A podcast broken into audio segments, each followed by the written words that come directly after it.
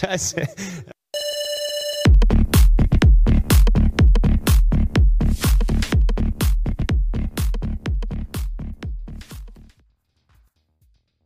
Pozdrav ljudi, ovo je dvadeset peta epizoda podcasta Radio Miller, ja sam Nikolaj i danas je sa mnom trebao biti Mihajlo Zekanović, ali zbog više sile i drugih obaveza ponovno prolongiramo zajedničko snimanje. Bliži se Der Klasiker, pa to bi mogao možda biti povod da uskladimo obveze i zajedno snimimo najavu velikog derbija njemačkog nogometa. Dakle, danas sam posve sam i to nije bilo još od početnih epizoda, ako se dobro sjećam, kada sam snimao audio podcast prvenstveno, no obećavam evo odmah da ću donijeti neke jako zanimljive stvari.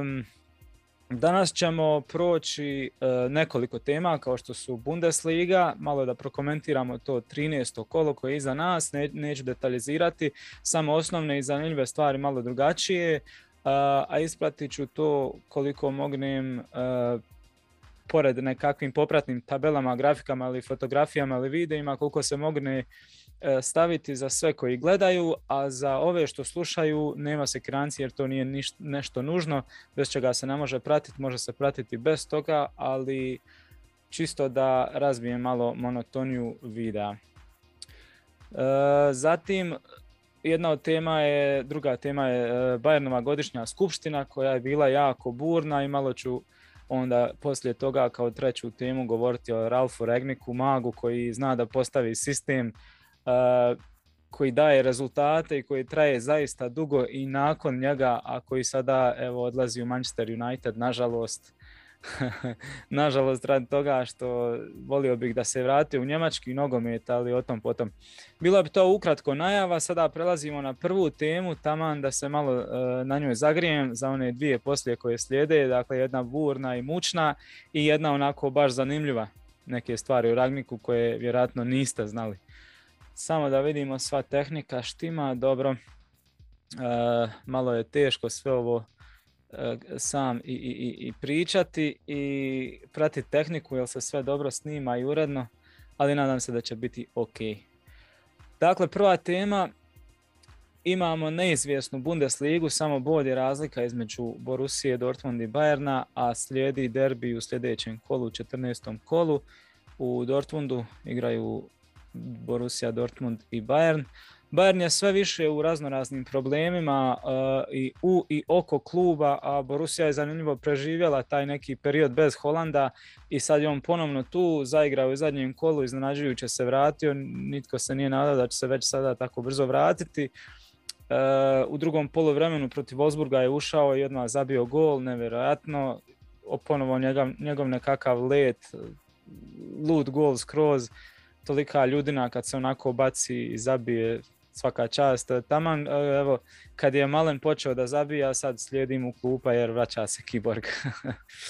Kažem, preživjeli uh, taj period bez Haalanda jer su ostali samo na bod od Bayerna, a tu je kriv i Bayern dakako, ali Borussia u ligi izgubila samo od Leipziga, ostale tekme bez Haalanda su unatoč svim problemima, ozljedama, sve što, što, što ih je snašlo, pobijedili su i drže priključak i bit će derbi zanimljiv kada se sve stvari uzmu u, u obzir uh, nevezano za snagu Bayerna i, i, i moćnost, jer sav neki splet okolnosti govori da bi moglo biti jako, jako zanimljivo.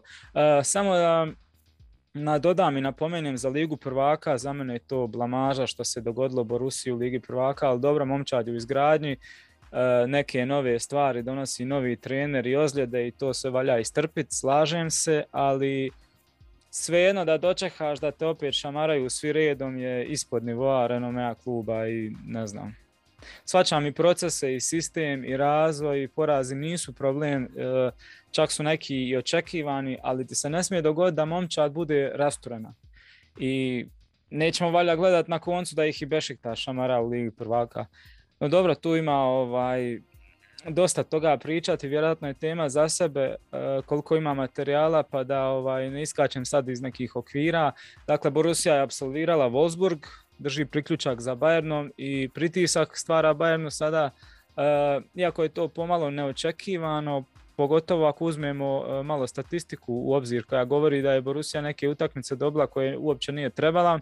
Osvojili su mnogo više bodova nego je to bilo ovaj, očekivano. Iskreno nisam mislio da će osvojiti sva tri boda kod, kod Vukova protiv Wolfsburga. Dakle, e, pogotovo jer su Vukovi bili poveli pa je uslijedio preokret Borussije. Zanimljivo je da je tu Hummels odigrao tristotu utakmicu za Borussiju u Bundesligi, to je jako golemo. Više sam očekivao od Wolfsburga i od Kohfelda, osim onog pritiska nakon što su gubili dva jedan, tada su malo Borussiju stavili pod pritisak, ali onda ulazi i Haaland i stavlja točku na i. Jesu li ga ponovno prerano vratili, ostaje da vidimo. Ovaj, nije naivno misli da su ga malo pogurali ranije i radi tog derbija koji sad slijedi, a s druge strane također po drugi puta da se igraju sa zdravljem igrača, gurajući ga nezaliječenog, ponovno i riskirajući, e, isto nije baš zdravo. Samo da spomenem e, Haalandove rekorde jer se to mora ponoviti nekoliko puta, stvarno fantastično zvuči, fantas, fantastične brojke. Trebalo mu je najmanje utakmica do pedeset golova u Bundesligi i također najmlađi je sa tim postignućem. Dalje, da se osvrnem na Bayern malo, koji je zapao u nekakve situacije, problem do problema, nema kraja i sve to skupa narušava atmosferu, sasvim sigurno. Nekako pomisliš, posložio si evo, super trenera, njegov trenerski tim, zatim i momčad je riješena većim dijelom, ok, i sada samo trebaš taj mir za rad i nikako da se to na miru sve pokrene, nego nekako se samo upada iz situacije u situaciju, iz belaja u belaj, e, korona kriza sa ovima što se ne, ne, ne žele vakcinisati, pa onda žele sada neki, e, nekoliko igrača u karanteni, nekoliko je pozitivno, godišnja skupština o kojoj ćemo kasnije i sav nemir uz nju, e, najgori je nemir oko Kimiha, jednog od najvažnijih igrača koji nevjerojatno puno znači Bayernu, i Bayern nipošto ne smije njega da izgubi onako, ovaj, kako bih rekao, psihički, nakon ovoga ne smije pasti, a ne, nekako kao da je i on izgubio djel, djelić povjerenja u sve. E, to je sve nekako pridonijelo sve ukupno da Bayern na terenu trenutno pa odrađuje mečeve. Na sreću Kijev je prošao, ok, u Ligi prvaka, ali ta pobjeda nije nešto ni, ni bila bitna, osim za atmosferu, ne bi bilo lijepo da se sad i tu desio neki kiks. E, na koncu sad i Arminija u trinaestom kolu, dosta šansi, osjetila se nekakva nervoza, malo je sve teže išlo, no dobro, pobjeda je tu e, i svakako da će za derbi morati na malo većoj razini da, da, da, da, da odigraju ukoliko žele da, da se pobjedi Borussia u, u Dortmundu, a bit će teško jer Haaland je tu kako god još bio možda nezaliječen ili o, svejedno je u stanju i, i najmanju šansu pretvoriti u gol. E, zašto sam izdvojio Kimiha? I to je iz dva razloga. Prvi je koliko se vidi da nedostaje Bayernu u igri. E, mnogo više nego što sam očekivao da, da će se to primijetiti jer govorimo o mečevima protiv pa, nedoraslih protivnika gdje ga nije bilo i tu nije smjelo da se vidi e, kako on nedostaje. Tu nije se smjelo primijetiti da nedostaje Kimih. Protiv Augsburga je u sredini Nagelsmann počeo sa Sabicarom i Goreckom da bi kasnije zamijenio Austrijanca jer je bio užasan, ali ne svojom krivicom, ja bih rekao. Po meni je kriv Nagelsmann tu. Dovoljno je bilo pogledat na poluvremenu ovaj, mapu kretanja Sabicara i Gorecke gdje se vidjelo da se skroz naskroz poklapaju, odnosno preklapaju. Znači kretali su se isto obojica i, i, i gušili su praktično jedan drugoga. To je morao Nagelsmann da riješi ovaj, prije, zapravo riješio izmjenom, ali budući da se mora riješiti drugačijim zadacima za Sabicara, mora ga integrirati u sustav, mora ga iskoristiti na neki način, ali onako da čovjek igra ono e, što može, a ne, a ne ono što se traži od njega, e, u biti to što ne može. I raduje me pozitivna reakcija Tolisoa, pogotovo protiv Arminije, jedan dobar njegov meč nakon dugo vremena. Sad, da li će zadržati neku konstantu i koliko će još dobiti prilike, ostaje da vidimo. Bayern je oborio Kölnom rekord od sto jedan gola u kalendarskoj godini. Ta rekord stoji iz sedamdeset sedme godine, a sad je to sto dva gola trenutno i Bayern ima još četiri kola da taj rekord poboljša. Neću duljiti oko Borusije i Bayerna više, u detalje bi trebali ući u najavi derbija u sljedećoj epizodi, dakle. A idemo sad malo dalje, od ostalih utakmica Stuttgart je upisao tri boda i to protiv Mainza. Nisam se baš nadao jer Švabe su još u rasulu zbog ozljeda i svega, a Mainz je luđačka ekipa koja nekako stvara te šanse da to nije normalno za jednu ekipu poput njih, ovaj, za ekipu tog ranga, jer na tim nekim listama su među samom elitom koliko stvaraju ti šansi. Ljudi ovaj, i aut kada imaju gore blizu protivničkog gola izvode tako da ubacuju šesnaest i pokušavaju iz toga napraviti direktnu šansu. Nevjerojatno. Uh, Mainz jednostavno igra tako uh, da i svačak pokušava u biti stvoriti, stvara jako puno prilika, a tako onda jako puno i zabijaju. Uh, već sam to spomenuo da na listi su među ekipama koje stvaraju najviše prilika. Uh, mislim da su na listi prvi Bayern i, i, i Liverpool u top ligama, a Mainz je u top deset, sad ne znam točno na kojoj poziciji, ali nevjerojatno da se našao, našao na toj listi. Uh, zašto sam se još iznenadio za ovu pobjedu Stuttgarta? Stuttgart igra jako visoko i bio sam uvjeren da će ih Mainz nekako kazniti. Na kraju prelijep gol Borne Sose i to njegov prvi u Bundesligi, ako se ne varam. Mislim da je zabijao u Cvajti dok su igrali. To je to, uh, idemo dalje. Eintracht je zanimljiv, moram ga spomenuti, krenulo ih je, uvezali su nekoliko ovaj, utakmica sa pobjedama i sada su na pravom putu, baš kako se od njih i očekuje, nimalo lagane dvije tekme, ali dvije pobjede protiv Frankfurta i protiv Union Berlina. Union je nezgodan, to smo već vidjeli. Europa isto ide ok, za Eintracht prolazak je tu. Ako moram da izdvojim nekoga, onda je to Kostić koji je ponovno upisao asistenciju i on i Miller su apsolutni kraljevi asistencija. Svaka čast kako čovjek igra konstantno. E, dalje imali smo jako ludu utakmicu Greutera Fürtha i Hoffenheima. devet golova, preokret i ludnica. Bebu je postigao hat-trick, Kramarić se vratio u drugom poluvremenu nakon te neke ozljede. S ovom pobjedom Hoffenheim je na petom mjestu i za sada se može reći da imaju jako dobru sezonu, dobar taj prvi dio. Hoeneß radi zaista jako lijep, lijep posao, a još ako uspiju smanjiti one oscilacije koje ih prate, možda uspiju uhvatiti neku Europu. Dakle, Hofe su vezali dvije pobjede, prvi put ove sezone, dvije pobjede za redom, puni su samopouzdanja, idu dalje. Fürth je već prežaljen i Cvajta ga čeka rašireni ruku, nema se tu šta puno reći. Um, nakon Nürnberga iz osamdeset treće periodu osamdeset treće do osamdeset pete godine, Fürth je sada druga momčad sa jedanaest poraza u nizu i na putu su da obore ovaj, dosta, dosta tih negativnih rekorda. Derbi u svom kraju su igrali Köln i Borussia Mönchengladbach. Mislim da je to bio jedini pun stadion do, do, do kraja, do posljednjeg mjesta. E, drugdje su, ako se ne varam, imali svi koje kakve restrikcije. Negdje je smjelo ovoliko biti na stadion, negdje onoliko. Nego Köln je fantastičan, zaista. Meni se sviđaju trenutno. Da li se konačno priča, jedna prava priča u Kölnu?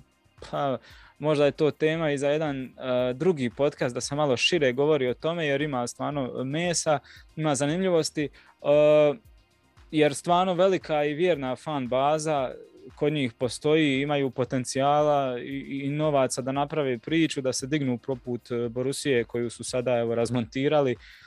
Ovaj, ali godinama se Kölnu događa da se malo dignu pa onda tresnu žestoko gore, dole, padovi, loše odluke. Taman kad pomisliš da su ovaj, na nekom dobrom putu, oni ponovno razočaraju itd. itd.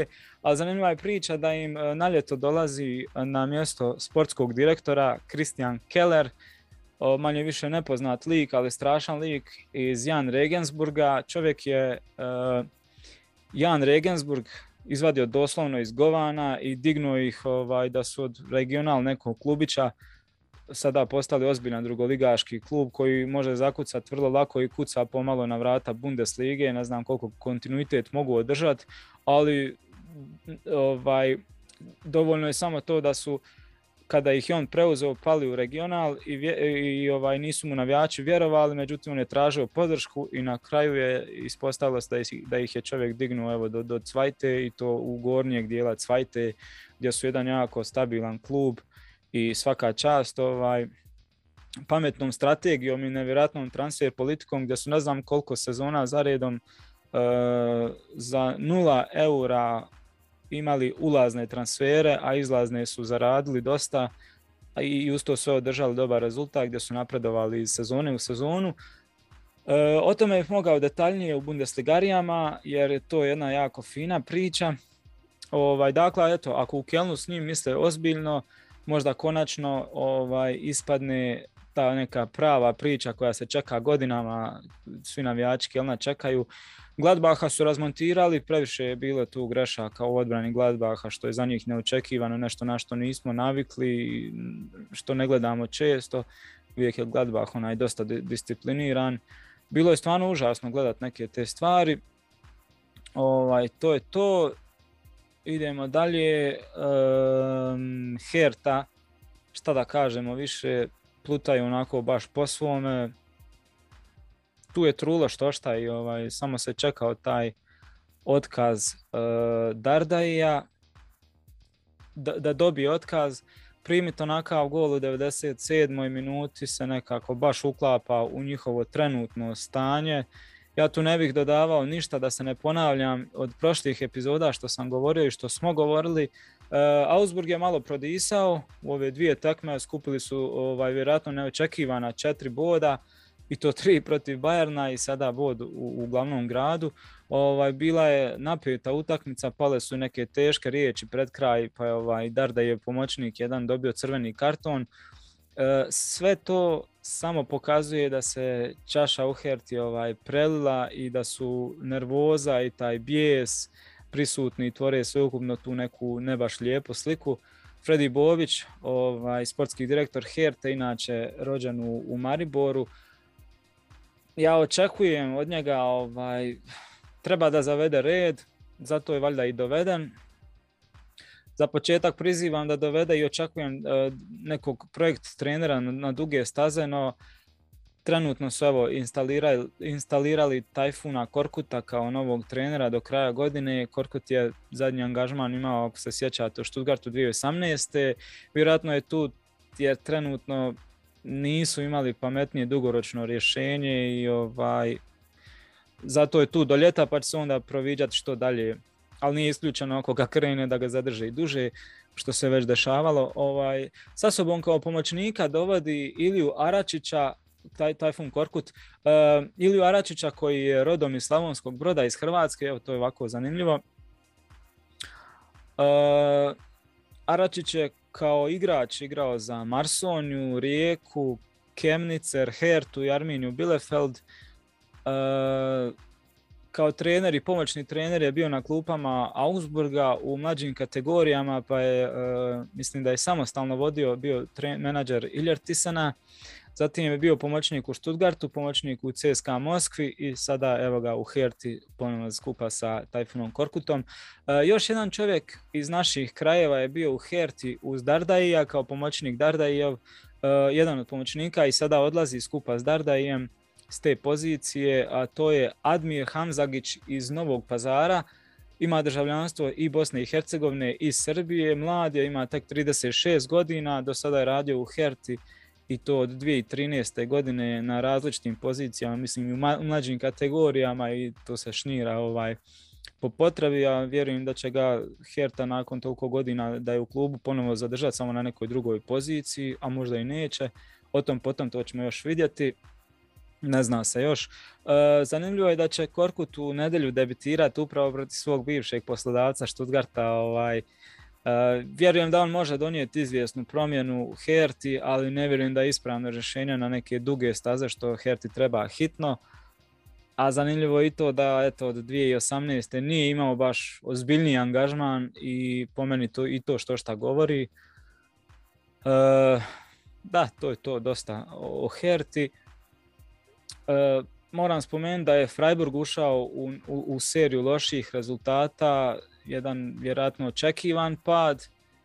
Porazi u nizu od Bayerna, Frankfurta i od Bochuma, s tim Strajh nije računao, ali eto, dogodilo se, makar nisu to neki uvjerljivi porazi, osim, eto, može se reći možda Eintrachtovih dva nula, da, da, da izgube kod kuće dva nula čisto od Eintrachta. Ovaj, možda nije baš očekivano da izgube od Bochuma u gostima, ali se tu pojavio Miloš Pantović, jel, specijalista za te dalekome, dalekometne golove. Jedan je već prije zabio, ne, ne mogu sad točno sjetiti protiv, ko, protiv koga, zabio ga je sa šezdeset šest metara, ovaj sad Freiburgu zabio za pobjedu sa četrdeset četiri metra.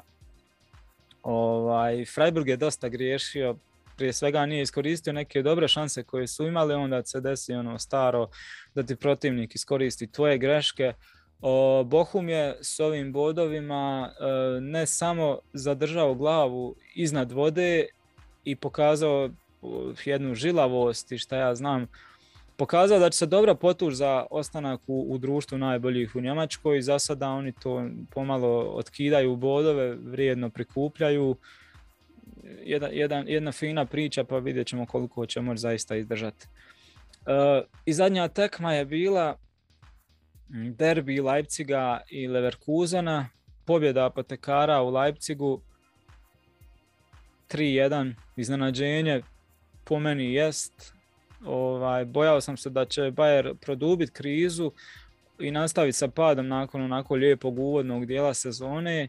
Zapravo da će igrati šareno i nekonstantno, ono, znate, tu i tamo neka pobjeda, pa remi, pa poraz, pa opet pobjeda. Ovaj, ali eto, ipak Leipzig igra kući bolje nego u gostima i zbog toga sam mislio e, da će, da će dobiti ovu utakmicu.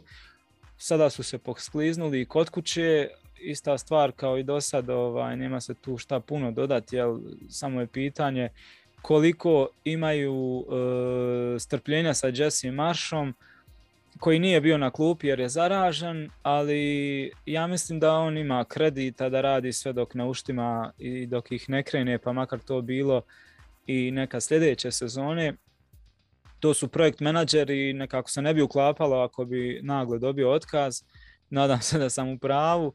E, Malo jeste ovo škripavo sada jer im je Leverkusen i to treće mjesto sada otišlo na šest bodova.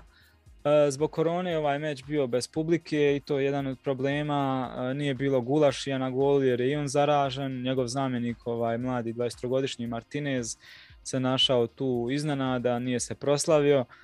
Poremetila ih je dakle korona, poremetile su ih ozljede i vidiš inače, i kod njih kao i kod Dortmunda ima jako puno ozlijeđenih igrača e, i to jako često. Ovaj, stalno su tu neke ozljede, problemi, blage ozljede, žestoke ozljede.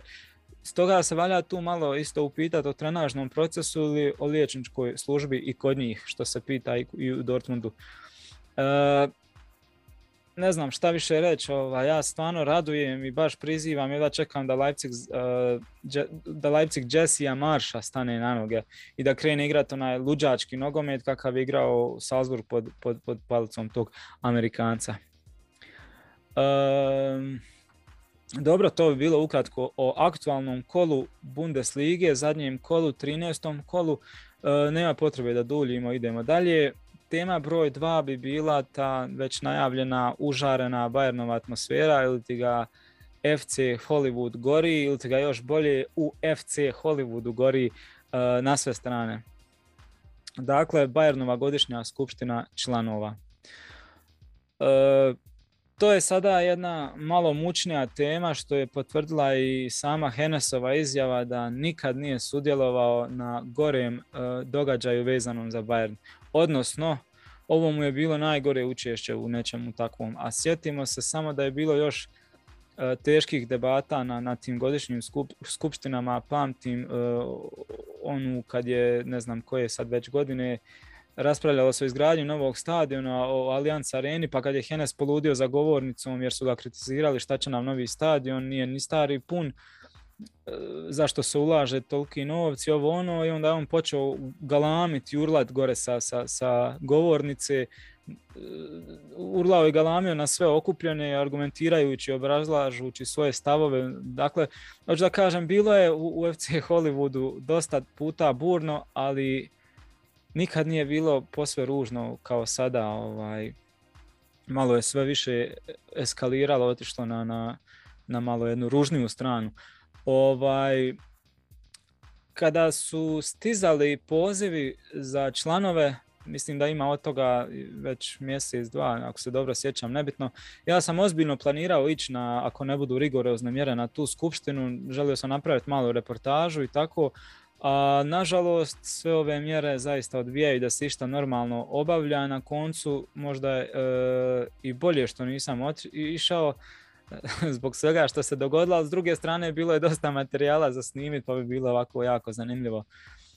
Um, Hajmo ukratko da postavimo kontekst svega, ovaj, samo da napomenem, tko želi detaljnije o cijelom problemu ima u epizodi broj tri od sedme minute negdje, mislim, prebacite na sedam trideset, mislim da, da tada tačno počinje.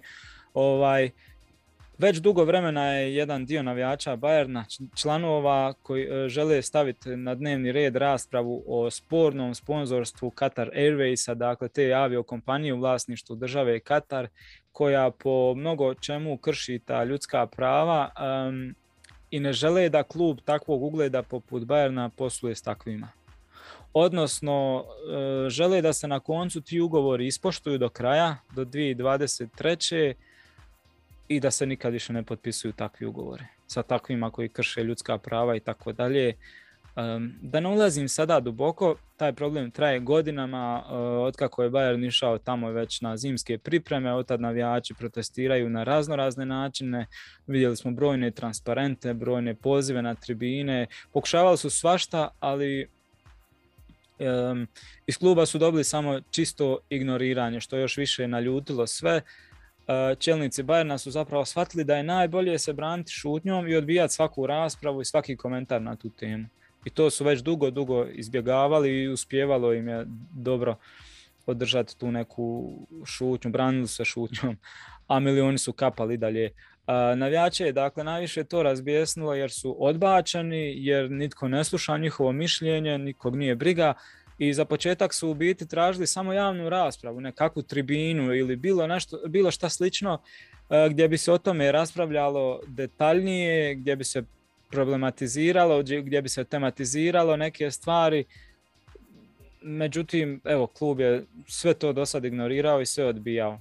Konačno, nedavno je dotični Michael Ott, kao predstavnik jel, te struje, uspio staviti to sve na, na dnevni red i javno govoriti pred članovima i skupštinom. Do sada su eto, samo mogli u medijima i, i na tribini preko transparenata govoriti o tom problemu i samo jednostrano, bez, bez odgovora. S druge strane, mogli su samo kritizirati e, bez, bez da im klub ovaj, išta odgovori, bez da im dadne ikakve naznake da žele o tome da se makar raspravlja. Kao da se sve nekako odbijalo od čelnike Bayerna, nije ih doticalo nimalo i na koncu je klub eto, i, i, i na samoj skupštini odbio taj zahtjev, naravno, za prekid sponzorstva, ali tu je došlo do nereda na skupštini. Bilo je tu svašta na, na, na tom godišnjem okupljanju, ružne, ružne scene sa obje strane, ja bih rekao.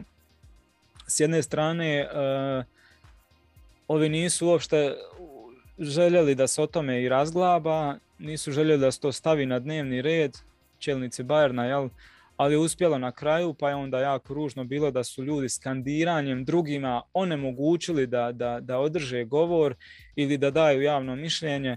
Tako na koncu, kad je, kad je bila atmosfera najužarenija, e, htio je Hoeneß kao počasni predsjednik da nešto kaže i vjerojatno svojim ugledom i veličinom da to sve malo i primiri i nešto pametno rekne, ali od buke nije mogao i nakon nekoliko pokušaja mislim da je odustao i vratio se, dakle nije, nije uspio ni održati nikakav govor. na tu temu. Također ovaj, treba i to spomenuti, još su trojica sa druge strane isto ovaj, željela govoriti, ali Hainer nije njima dozvolio i sad se u javnosti povukao jer to je bilo jako ružno i ovaj, rekao je da se čuo sa tim članovima, ispričao im se i da će sada naknadno tome govoriti jer jedan od njih čak nije ni želio raspravljati o Kataru, o tom problemu, nego imao za temu kampus i ta događanja u kampusu jer je tamo bio jedan rasistički ispad u proteklo vrijeme i to je isto pokušalo se zataškati, malo tu smrdi i svašta nešto, pa je želio da se o tome raspravlja. Ovaj... A posebno su ja najavili sada Hainer i Kahn da, da i najavili i dogovorili da će sjesti konačno sa Mihajlom Otom, ali se ne zna kada. To će biti jako zanimljivo, sasvim sigurno. Za početak je to jedna jako dobra promjena smjera, povratna informacija, jer ne možeš ti ignorirati godinama nešto što ti članovi kluba žele da o tome raspravljaju. To ne postoji, pa taman da su i skroz u krivu. Sve možda možeš, ali ne smiješ ignorirati jer to ti je baza, radi njih je klub tu i ovaj, na koncu zato su iskandirali vi niste Bayern, mi smo Bayern i ovaj, otišlo još dalje na kraju čak do, do, do otle jer su skandirali Haineru da odlazi i to je baš bio vrhunac i prava ludnica, što, nešto na što se nije naviklo, mada je F C Hollywood, F C Hollywood. Ovaj, situacija je jako zanimljiva oko toga, dobro je što se Bayern kao Dobro je što je Bayern ovaj, kao klub uređen tako da ne može e, svatko provoditi sve kako želi. E, moraju se tu pitati članovi, inače će nastati prčija, a to ne želimo. Ovaj, ali također situacija zamršena i ne može se ni, ni malo jednostavno tumačiti, niti zauzimati e, striktno isključivo neku stranu. Ovaj, Zamršeno je utoliko jer ti isti katarski fondovi, ajde recimo fondovi, ovaj, drže dio V V-a grupacije Volkswagen u svom vlasništvu, zapravo ne, ne drže, nego imaju neki određeni postotak dionica, ne znam sad točno koliko, ovaj, posebno u Audiju, Audi je dio grupacije V V-a, a preko Audija ovaj, V V ima dionice Bayerna i tim putem, to je jedan kanal, ovaj, tim putem ide dosta sponzorskog novca u Bayern i tim putem se dosta tog novca ovaj, opere, jel, što su pokušali skrenuti pažnju navijači Bayerna i transparentom nedavnim, jer ovaj, tako Katar indirektno upumpava taj neki izvjesni novac u Bayern. Zato je netko na skupštini, sad ne znam, ne znam tačno je li to bio Hainer ili Kahn ili neki drugi, ali nebitno, rekao je pa ono, šta sad ljudi, hoćemo onda raskinuti tu suradnju sa Audijom, sa V V-om, jel?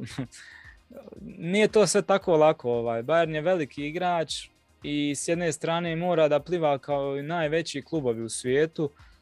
E, mora da se bori u toj nekoj bari gdje su sad samo odlučujući ti milioni.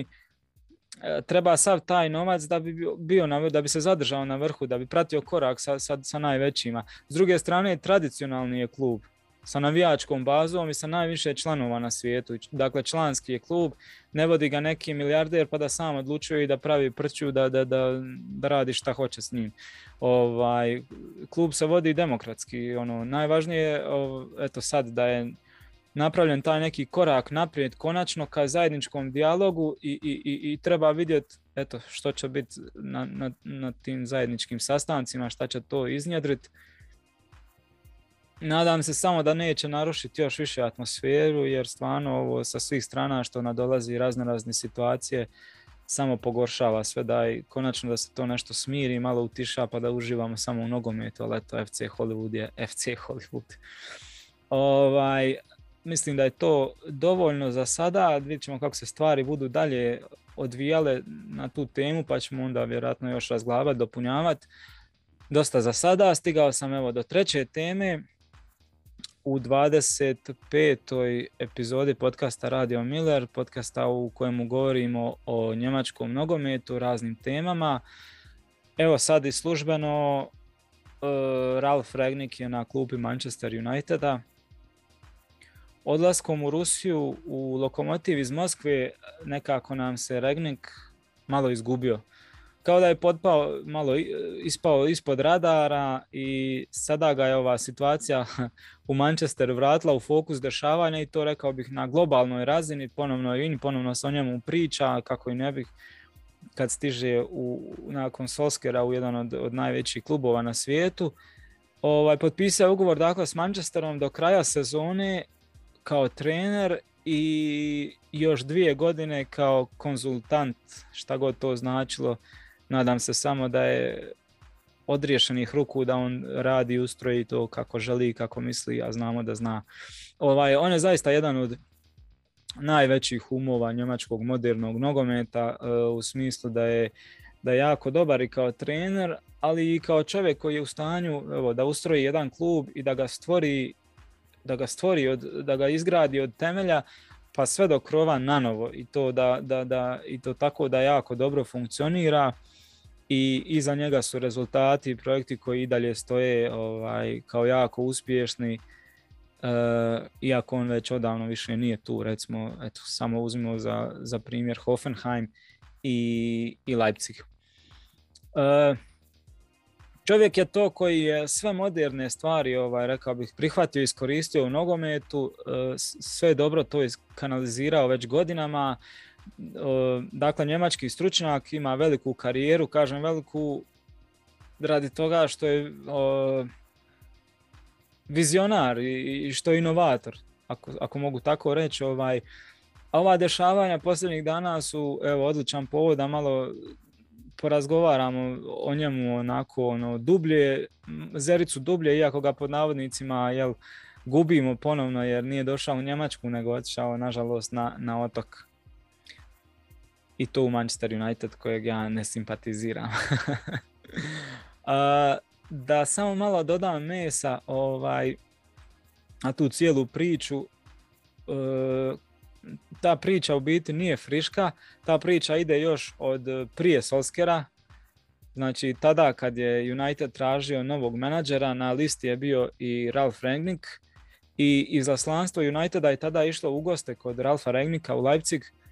Uh, i navodno im je tabiri osam sati sve ukupno svoje ideje, projekte, kako on to radi, šta radi, odnosno pokaziva im je to, uh, koliko je studiozan lik, da ti sve fino nacrta do u posljednji detalj, pa čak i nešto ako je zaboravio, a kasnije se sjeti, ovaj, odmah te nazove bez obzira koje je doba dana, da ti saopšti da je još i, ima i to i da je jedan potpuni zanesenjak, predan poslu, ono, zalu, zaluđeni nogometni znalac. I znate šta je, šta je ovaj neki, ne znam sad ko je to točno bio, neki tehnički direktor iz Uniteda koji je tad bio zadužen za razgovor sa novim kandidatima ili za slanstvo cijelo Uniteda. Kasnije je vidno zbunjen ovaj, i ubijen informacijama i detaljima koje je dobio od ovog studioznog Njemca. Rekao je da je upoznao hiper, hiperenergičnog nogometnog perfekcionistu, modernog štrebera i nekakvog ludog genija. I ovaj, ali eto, kao što znamo, nakon toga je Solskjaer dobio posao, nije dobio Rangnick, Ralf Rangnick. E, ne znam tad, zašto su i kako su tad čelnici Uniteda izabrali Solskjaera, nebitno. Uglavnom, po meni, ako smijem tako reći, ovaj, mislim da nisu imali muda za, za jednog ovakvog stratega i vizionara poput Ralfa Rangnicka. E, to bih rekao tako ukratko. Ovaj, zanimljivo evo da sada ipak su skužili ili se hvataju za tu neku slamku spasa. Sada trebaju nekoga tko zna ustrojiti cijeli projekt, cijeli klub. I nakon dva promašaja u traženju na silu novih e, Fergusona i svojevrsnim izletom s Mourinhom još, ovaj, sada ide nešto drugačije posve. Ali zanimljivo je, i to se pitam, zašto je on ovaj, sada prihvatio tu ponudu kad je bio eto, prvi put odbijen. Pogotovo se, što se mora gledati u smjeru da je imao ovaj, i ponudu Chelsea, da ih preuzme nakon Lamparda, ali on je tada rekao plavcima da ja nisam trener za kratke role, ja nisam netko tko je privremeno rješenje da me tek tako potrošite. Ovaj, i nije prihvatio tada, nego je posao dobio Tuchel, što je na kraju ispalo nije moglo biti bolje za Chelsea, jel? Ovaj, ali zašto je sada prihvatio ovo? I mislim da tu sad leži kvaka ovaj, na radost svih ljubitelja Uniteda i eto, nažalost, nas koji ne simpatiziramo United i koji bismo radije da je Rangnick u nekom klubu u Njemačkoj ili ne znam, da radi u D F B-u, da razvija neki sistem za njemačke reprezentacije, ali on je očito e, procijenio da u Unitedu ima materijal i, i sada šansu da ima od njih da napravi ustrojen klub i klub kako treba, kakav nije bio još od Fergusona, ali se nakon Fergusona, evo sad to možemo reći, sve to urušilo kao kula od karata, što bi rekli. Uh, nema garancije da će, da će i on uspjeti, nema ni za ko garancije u biti, ali ovaj lik ima najveće šanse ako ga puste da radi i ako mu daju vremena da napravi baš jednu dobru priču. Ovaj, treba još spomenuti da je Rangnick studirao na sveučilištu u Sussexu i igrao tada malo za Southwick. Mislim da će Football Manager zaljubljenici znat koji klub, uh, dakle engleski priča savršeno i nije mu nepoznata ta cijela engleska kultura nogometna i eto nakon Klopa i Tuhela sad Englezi ovaj, nekako u potpunosti gledaju na njemačke trenere kao na najbolje stručnjake i nema više nekog podcjenjivanja, ovaj, mislim da su sad sve sumnje otklonjene. Nadalje, eto šta da kažem, pred njim je veliki izazov ponajprije jer ima Ronalda u timu, ova, ima senatora koji ne igra obranu, koji, koji je iznad svega, koji ne sluša nikoga, a Rangnick je javno već rekao prije nekih možda pet godina da je Ronaldo prošao svoj, svoj da je prošlo njegovo vrijeme, da je on star, ovaj, jednostavno, jednostavno to je to, već je u padu i ovaj, to je samo djelić onog svega kako on to vidi u, u nogometu. Njegov nogomet ne voli baš veterane i mislim da je izjavio jednom da bi uvijek radije birao igrača koji su tek potpisali svoj prvi ili drugi ugovor jer, jer će se oni logično truditi više da se pokažu, ginut će za ideju, želju dokazivanja i šta ja znam, to treba Rangnicku jer igra nogomet sa jakim tempom, sa snažnim presingom, mora ubijediti slačionicu da da za tu ideju gine, jer drugačije se ne može sprovesti u potpunosti, ne, ne može imati uspjeha. Ovaj, sjećamo se da je on igrao sa Schalkeom polufinalu Lige prvaka, onaj, ok, nije to bio neki bezvezni Schalke tada, ali nije bio ni ekipa koja igra polufinale takvog jednog takmičenja, realno. Ovaj, to je bila neka ekipa taman takva da bi s njom igralo polufinale Lige prvaka jedan od možda deset top trenera, da bi mu to pošlo za rukom i taj jedan je bio Ralf Rangnick.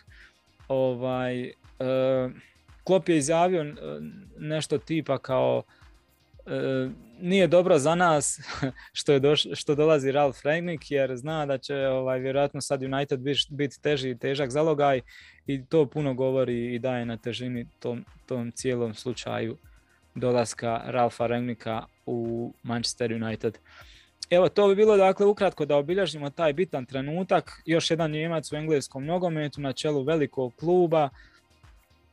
Jako bitan trenutak za njemački nogomet i svojevrsno i priznanje i tako da sam baš želio da se toga malo dotaknemo. Ovaj, e,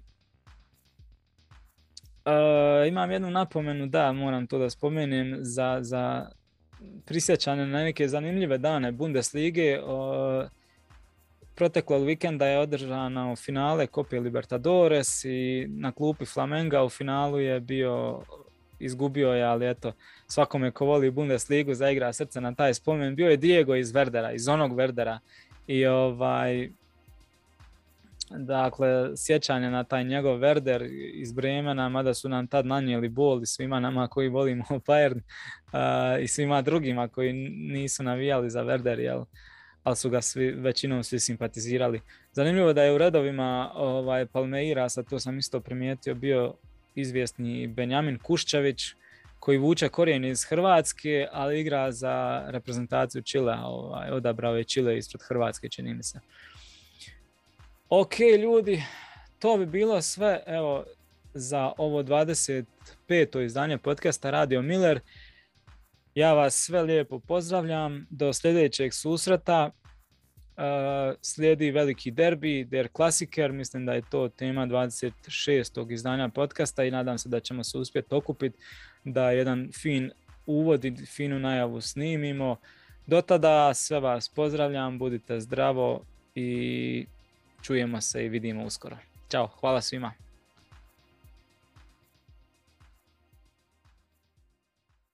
Meep, meep, meep, meep, the Roadrunner. Scheiße. Müssen zeigen, yes, ich will. Samstag, diese Spieler müssen zeigen mich. Es seien die Fans. Müssen alleine das Spiel gewinnen. Müssen alleine das Spiel gewinnen. Ich bin müde jetzt, erwarte diese Spieler, also verteidige diese Spieler. Ich habe immer die Schuld über diese Spieler. Einer ist Mario, einer ist Alder Mehmet. Stunden sprechen nicht an das Spiel, nur fünfundzwanzig Prozent des Spiels. Ich habe fertig.